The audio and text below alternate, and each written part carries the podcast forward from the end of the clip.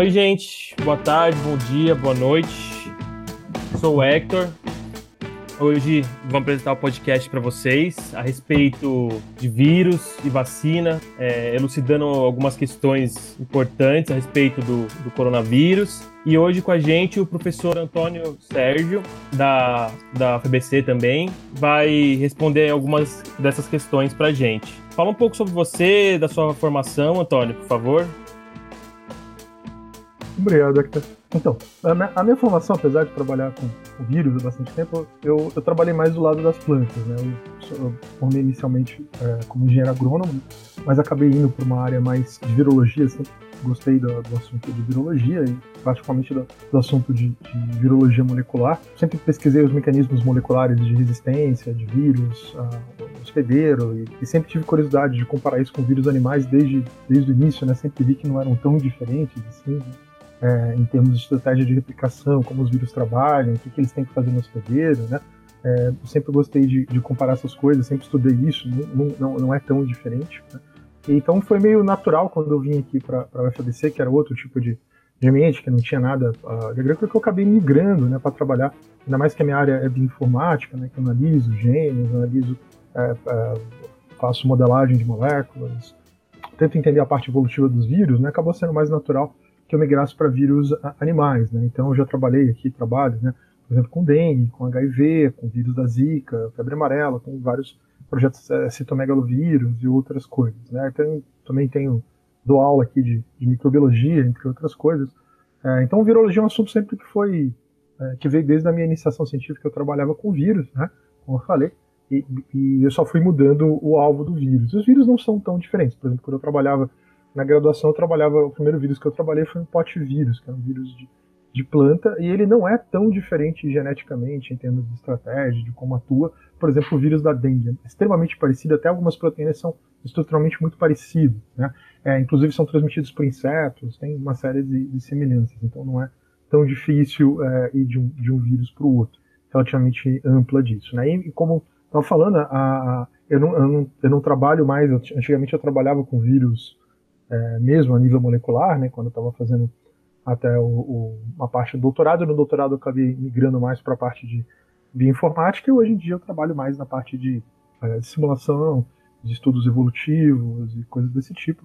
E uh, não faz muita diferença qual tipo de, de vírus você está trabalhando. E é, como eu não trabalho no laboratório, não tem o problema de, da questão de biossegurança. É mais ou menos por aí que eu queria comentar. Né? É, e minha formação é, é, eu tenho doutorado em genética pela Universidade Federal do Rio de Janeiro. Né? Foi onde eu comecei a entrar mais na, na área de é, bioinformática, né? onde eu comecei a trabalhar mais com, com a área de é, evolução molecular e, e modelagem, essas coisas. Legal, legal. E nessa questão, assim, né? Você comentou que não tem muita diferença nessa, nessa questão dos vírus. É, esclarece pra gente, então, o que, é um vírus? O, o, que caracteriza o vírus? As principais características dele, pra, pra gente poder entender. É, vírus é, é, algo, assim, que eu sempre achei é, muito, muito fascinante, assim, desde o início, né? Eu lembro é, até da descoberta do vírus, né, pelo Martin Svendelich, né? É, foi uma coisa que ninguém estava esperando, né? Eles estavam é, tentando provar que a doença causava, por exemplo, a doença causada numa folha de tabaco era uma bactéria, e aí eles tinham um filtro, né, um filtro bem fininho que segurava a bactéria, e o cara passou lá, né, imaginando que aquilo, é, porque por ser transmissível, né, devia ser uma bactéria, e ele ficou muito surpreso que o agente que passava no filtro, né, é, é, o líquido que passava continuava causando doença, né. Ele até fez uma questão de é, fazer uma inoculação séria, esperava uma planta ficar doente, depois inoculava outra, esperava empresa teve sintoma, fazia várias gerações a ponto de é, saber que não existia mais átomo então ele fez uma como se fossem diluições seriadas, só que ele dava um tempo para o vírus replicar. Ele até o nome vírus, né, vem dessa ideia de é, veneno líquido, porque eles não achavam que nada é, podia ser mais é, que não fosse um veneno poderia passar naquele filtro, né? Então foi uma coisa assim, eles já sabiam o que, que era, mas não sabia como era, né? Então foi uma descoberta assim bem interessante. O trabalho original do, do Maintenance Bergeric, ele fez um livrinho, né, sobre como foi descoberta do vírus, é um livro bem interessante de como se faz ciência, ciência muito bem feita, considerando as coisas da época, que não tinha microscópio eletrônico nem nada, foi em 1890. É, ele fez um trabalho muito bem feito de como descobrir o vírus, né? Como ele percebeu que, que não era o que ele esperava e, e, e em vez de ficar atacando ficar ah, isso aí deixar para lá, entendeu? Não, isso não existe. Ele, ele foi atrás e, e é, tentou descobrir o que era aquilo, né? Por mais absurdo que parecesse para ele, e mostrar que de fato aquela coisa minúscula que passava no filtro, que era menor que uma bactéria, ainda tinha propriedades dos seres vivos de reproduzir e causar infecção é, em tabaco. Isso é, acabou progredindo, né? As pessoas já, dez anos depois, já descobriram em animal, vírus, é, depois isso ajudou até a controlar, por exemplo, a febre amarela em 1901, porque as pessoas perceberam que as pessoas morriam lá no pântano quando estavam fazendo o canal do Panamá, era por causa de um vírus que era transmitido de pernilongo, não por causa dos vapores ou dos cheiros ruins do pântano, né? Então isso teve impacto é, na sociedade, até quando foi 1920, né, quando deu a epidemia é, de gripe, né, é, é na, na, década de 20 não foi, é, é, como é que fala, apesar das pessoas saberem que podia ser um vírus ou coisa desse tipo, apesar de ser isolado só na década de 30, não foi nenhuma uma coisa sobrenatural, a pessoa já tinha uma ideia do que, que do que, que podia ser, né, então essa essa o papel da ciência, né, em descobrir essas coisas é um papel é, bastante relevante, assim, de ajudar a entender todas essas coisas. Né?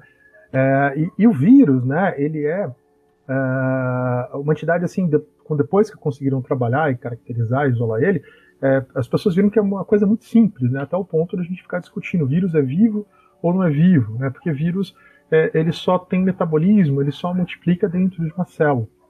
E se a gente pegar um vírus, é, os vírus podem ser muito simples. Esse primeiro vírus descoberto, que é o do mosaico do tabaco, ele é só é, é, dois tipos de molécula, um RNA e proteína. Né? Tem vírus, de, os vírus de animais geralmente são um pouco mais complicados, tipo coronavírus, ele tem lá o lipídio em cima ainda e umas proteínas, que é a proteína spike lá dele, que ajuda a ele entrar dentro da célula. Um pouquinho mais complicado, mas ainda é muito simples, ele não tem metabolismo, ele não faz nada. Se o vírus ficar fora da célula, ele fica lá parado, né? Não é igual a bactéria que, é, digamos assim, tem como perceber onde está o hospedeiro, vai lá e vai na direção, entendeu? Faz alguma coisa nesse sentido, ou ou, ou tenta invadir, percebe, faz alguma coisa. Não, o vírus é como se fosse uma pequena armadilhazinha, né? Ele tem que ficar lá parado, esperando, ele não, não, pensa nem nada. E, e, quando uma célula toca nele, aí ele, ele faz o serviço. Então o vírus, às vezes, é um, é um pouco difícil de definir, porque apesar dele ter evolução, ter toda essa capacidade de fazer evolução, mudar e se multiplicar, é, que a gente vê, né, ele não tem um metabolismo, que é uma coisa básica, ele era uma coisa que integra dentro do genoma. Uma forma legal de, que, que eu sempre gostei de pensar no, os vírus, né, é, é, a ideia do Richard Dawkins, né, do gene egoísta. Né? O que os vírus são, em essência, são genes egoístas. E isso é, fica muito claro quando a gente tenta pensar na origem dos vírus, né, que alguns vírus é, é são elementos assim meio rebeldes do nosso genoma. Alguns vírus, como o HIV, são pedaços de genoma que se rebelaram. Outros vírus é, vêm de plasmídeos, outros vírus vêm de RNAs lá do mundo antigo. Tem, tem várias origens diferentes dos vírus. Né? muitas vezes as pessoas perguntam, ah, por que, que existe vírus e tal? Então, é, é, é, a ideia do Richard Dawkins, né, lá do, do gene egoísta, né, que é a ideia de que o, a base da evolução, o gene, ajuda muito a gente entender vírus, né, e, e, e algumas outras coisas pequenas que tem nesse mundo, né, porque eles fazem um monte de coisas estranhas, eles trocam pedaços, trocam segmentos, faz uma coisa, faz outra, né, e, e aí fica um pouco mais fácil a gente entender esse tipo de, de, de entidade, né, como, como replicadores, né, mais ou menos nesse, é, nesse sentido. Né? E o que o vírus tem de mais básico, né, como a gente falou, é, é, essa questão. Ele tem que ter o ácido nucleico dele, que pode ser DNA ou RNA para replicar, tem que ter uma proteína em volta desse ácido nucleico, né, que a gente chama de nucleocapsídeo, e é, é o mínimo que um vírus tem para ser vírus. Né? E aí tem umas coisas a mais. Vírus de animal geralmente tem uma membrana, que ele rouba do hospedeiro quando ele sai, e tem uma proteína de, de fusão. Né? É, que é, por exemplo, no caso do, do, do, coronavírus, a spike, que todo mundo fala, que é a proteína que é, ele usa para fusão, não, proteína de reconhecimento, né, que ele reconhece o receptor na célula do hospedeiro, no caso da gente a IC2, e ele liga nesse, né, nisso aí para invadir a célula. Então, o vírus, em essência, é isso. E o que, que a gente trabalha né, contra o coronavírus é esse tipo de coisa. A gente tenta entender, por exemplo, a variação na spike que permite ele entrar na célula, que foi a adaptação dele do morcego para a gente, ou a vacina, que muitas vezes vai reconhecer a spike, as mutações que todo mundo fala eram spike, então é, não tem muitos lugares, assim, digamos assim, para a gente olhar.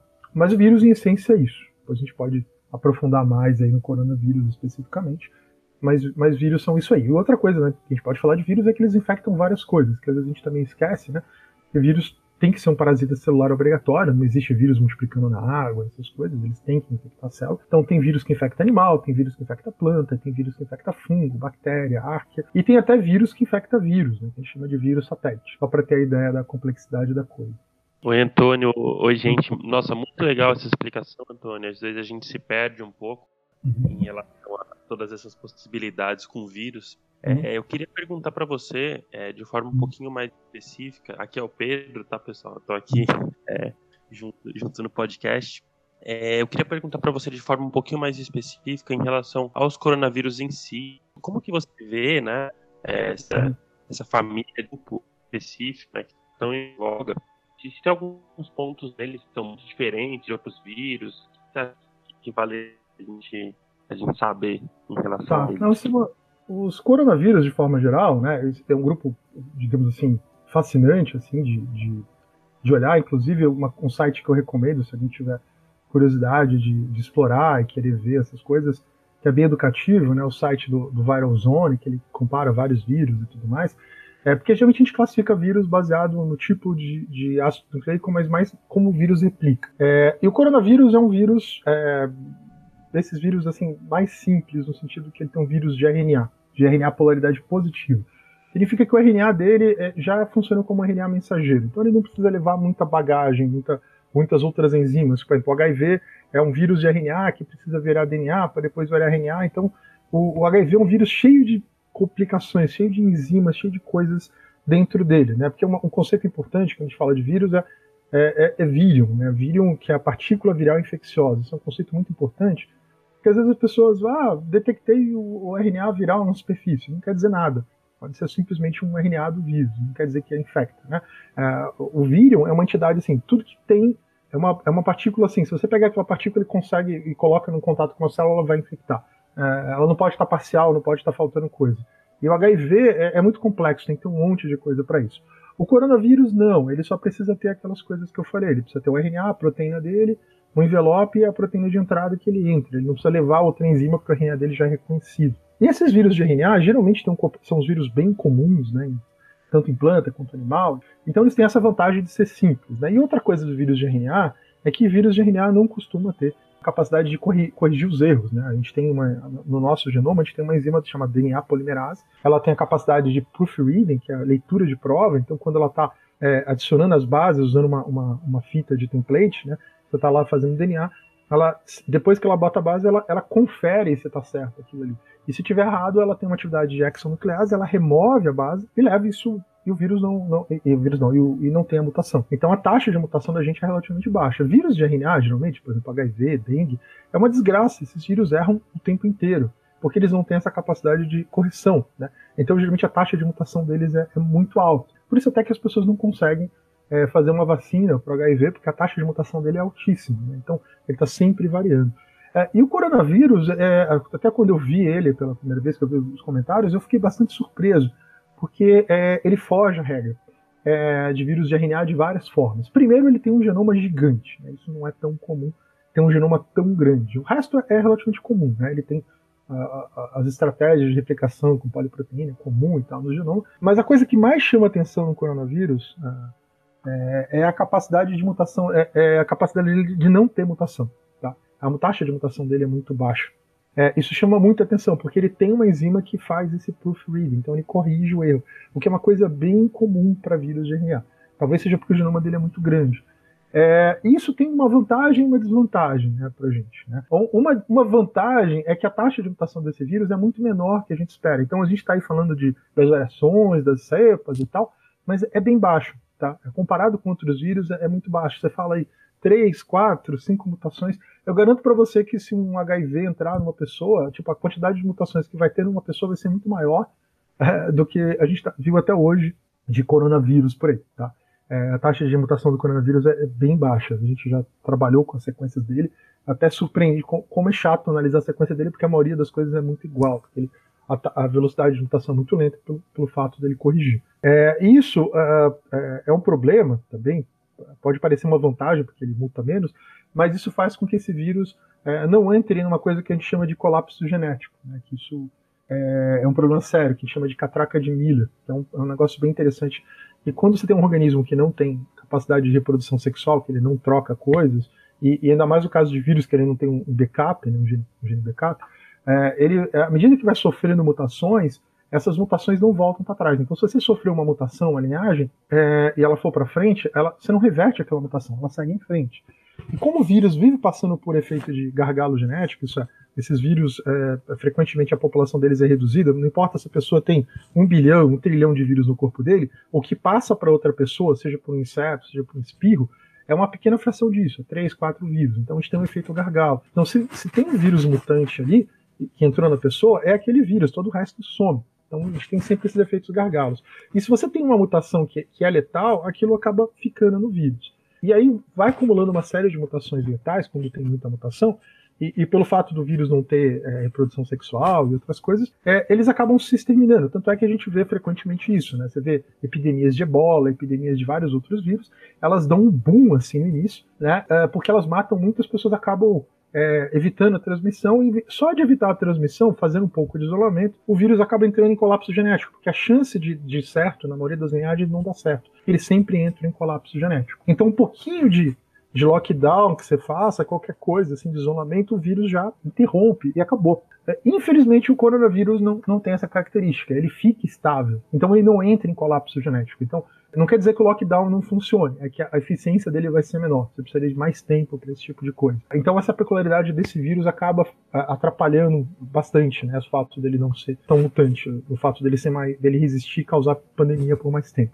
Uh, agora, o bom disso é que a chance né, das mutações são menores no sentido de, de, escapar do sistema imune ou de escapar de vacinas, apesar de ter casos aí que a gente vê aparecendo. Né? Mas isso também acontece porque a quantidade desse vírus na população é gigantesca. É, e, e, muitos países, né, como infelizmente é o caso do Brasil, estão deixando correr solto. Né? Então a gente tem uma população muito grande, muito grande. E aí, por mais que a, que a mutação seja menor, é, acaba acontecendo pelo fato de ter é, muitos vírus rodando no ambiente. E aí acaba aparecendo essas mutações e causando problema. Mas o que eu posso destacar desse vírus, né, que eu acho assim, extremamente importante, é essa, essa característica dele única de, de ter essa capacidade de correção e ter uma taxa de mutação baixa e ser, ser grande ser, e ter vários genes e poder controlar os hospedeiro de várias formas e coisas disso. Acho que é mais isso. Né? Adaptação animal a gente fala depois disso. É, não, muito legal isso, Antônio. É, uma dúvida que surgiu aqui é se essa, essa capacidade que ele tem é, de estar tá corrigindo né, uh, as mutações ela é comum aos coronavírus todos, né? O, o, SARS, que já apareceu antes, o MERS, ou ela é uma coisa específica dessa cepa, de, de, dessa, é, do, do SARS-CoV-2? Pelo que eu vi até agora, isso é da família. É da, é da, família de forma geral. Não, não é só dele, não. A gente tem algumas peculiaridades em outros caras da família, mas, mas desses aqui, aparentemente, todos todos eles têm. Não sei quanto foi estudado em todos, mas os que eu vi até agora no SARS-CoV e e outros coronavírus que apareceram até agora, e pelo que eu já li da família, parece que a família inteira tem essa, essa peculiaridade. Creio eu que é por causa do tamanho do genoma. O tamanho do genoma dele é muito maior do que a maioria dos vírus. Tá? A gente está acostumado, por exemplo, vírus da dengue e outras coisas. É um vírus bem, bem grande assim, assim, nesse ponto. Então, acredito que atrapalharia, ele entraria em colapso. Isso acabou sendo uma uh, necessidade né, que se estabeleceu e aparentemente isso não, não, não, não fura. Agora, eu já vi umas coisas estranhas, já vi alguns comentários é, de que ele pode regular essa taxa de mutação, que às vezes ele pode, digamos assim, soltar isso um pouco e aumentar a taxa de mutação. Eu não sei o quanto isso é, é dá para ser de fato confirmado experimentalmente. Eu vi algumas especulações de que isso podia acontecer. É uma possibilidade, mas precisaria pegar mais dados para estudar. Eu não vi nenhum dado dê certeza disso, mas eu vi umas especulações sobre é, que esses vírus poderiam, é, em determinado momento, meio que soltar um pouco as rédeas disso aí, mas eu só escutei não vi dados que comprovassem isso. Opa, Antônio, eu tenho uma questão que é. Você falou do escape do sistema imune, e a gente hum. tem visto já confirmado, né, alguns casos de reinfecção é, da, da, de, das pessoas recontraírem o, o, coronavírus. Isso é uma característica dos coronavírus? É, é, mais uma exceção do que uma regra? Por que, que isso acontece no, no geral? Olha, eu acho que isso nem é só de coronavírus, é que Olha, se a gente lembrar aqui, gripe, você pega um ano e você pega no outro ano, e pega no outro ano. Depende basicamente de quanto o vírus consegue mutar e se adaptar. É que o vírus da gripe, é, ou da influenza, né, especificamente, é um caso meio excepcional, porque é um vírus que muta muito E ele só não entra em colapso porque ele tem uma, uma peculiaridade que a gente chama de rearranjo ou ressortimento, pseudo-recombinação, que ele consegue misturar o genoma dele com outros, outros vírus da influenza que estiverem na mesma célula. Né? É por isso que vive dando umas pandemias aí, quando tem porco, ave, humano junto, os vírus dos três misturas, sai um treco meio misturado de todos eles, a gente nunca vê e dá, e dá uma pandemia. Então, é, é, um vírus meio complicado da gripe, então ele vive dando esse tipo de coisa. Então, é como se ele tivesse uma taxa de mutação muito alta e ainda uma possibilidade de trocar com outros vírus. E isso faz com que ele escape frequentemente, e por isso que as, as vacinas de gripe não, não são muito efetivas. Geralmente você faz uma vacina da gripe para a gripe do ano passado. Você só diminui a chance, né? Mas, assim, nunca é 100% efetivo. No caso do, desse vírus, né, é, ele deve ter várias peculiaridades que a gente ainda não conhece. Né? Talvez ele tenha como modular o sistema imune e tal, é, mas eu acho que a grande questão é que é, é ele deve, as mutações que apareceram até agora, elas é, acabam mudando um pouco a, a estrutura né, da spike, né, que essa proteína é, que ele tem do lado de fora, que dá, dá até o nome, né, coronavírus, vem da, da, dele parecer uma coroa e é por causa da spike ali, que é grande. Essas mutações devem alterar a conformação da spike, né, a ponto da, do anticorpo, né, que reconhecia a, o isolado anterior não reconhecer esse. E essa spike parece ser, digamos assim, o, o grande hub assim, de, de, de, evolução do vírus. Né? É, as regiões, por exemplo, eu andei olhando os dados recentemente, as regiões, por exemplo, da, da adaptação da P1, é, do isolado P1 do Brasil, que acho que é Delta, que o pessoal chama agora, é, foram todas próximas das mutações é, fisicamente próximas, mesmo, aminoácidos que interagiam com as mutações, por exemplo, que o vírus criou, né, que de certa forma foi selecionado do vírus, quando ele saltou, por exemplo, de morcego para ser humano. Ele está constantemente é, evoluindo. Né? Então, uh, eu acho que, que, chega um ponto quando o vírus se espalha muito na população, como aconteceu, por exemplo, no caso de Manaus, em que o vírus, pelo que o pessoal conta lá, não sei quanto isso está real, mas a gente vê na, na, na imprensa que 70% da população teria pegado o, a, a, primeira variante, você acabou criando uma pressão de seleção muito grande, né? o que favoreceu uma, uma linhagem né? que fosse capaz de reinfectar as pessoas que já pegaram, já que todo mundo já pegou, né? 70% da população infectada realmente é uma coisa. E como tinha muita gente que já pegou, né? tinha muita variação.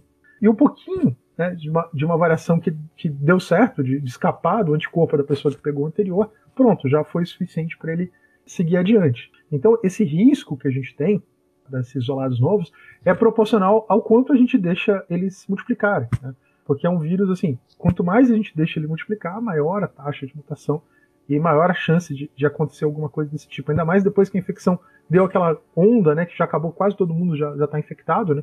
Aquele vírus que a gente viu em 2020, ele acabou em dezembro. É, de 2021 em diante, quem apareceu e tomou conta aqui no Brasil foi esse P1, por conta dessa mutação, ele que causou grande parte dos problemas, assim como está causando problema em outros lugares do mundo é o Delta. Né? Aquele vírus lá que a gente viu é, de 2020, ele sumiu, ele acabou, ele já, já foi extinto, né? ele já pegou quem tinha que pegar. É que as pessoas, na hora de falar, espalhar as fake news, eles esquecem que vírus é, é, não é uma entidade é, imutável, fixa, e que está aí, né? Eles esquecem que ele muta, né? Eu lembro de uma fake news que saiu na época do Zika, das pessoas questionando se o Zika vírus causava é, microcefalia, e eu escolhi uma, eu escutava um absurdo do tipo, ah, o vírus da Zika tá aí não sei quanto tempo, nunca causou isso, ele não vai causar agora.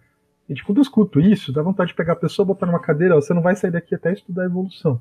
Porque o que o vírus mais faz na vida é mutar e causar coisas novas. Não dá para esperar que, que, a vida faça as mesmas coisas. A mutação é uma, é uma coisa que vive acontecendo e aí quando acontece o vírus causa problemas diferentes, tá? Então é basicamente esse tipo de coisa. Olá, gente, tudo bem? Então, devido à grande quantidade de conteúdo, a gente dividiu o podcast do professor Antônio em duas partes. A segunda parte desse podcast você pode conferir lá no nosso Instagram, 5 na Ciência. Sigam a gente lá e, se puderem, curtem e compartilhem com seus amigos. Muito obrigado e até mais.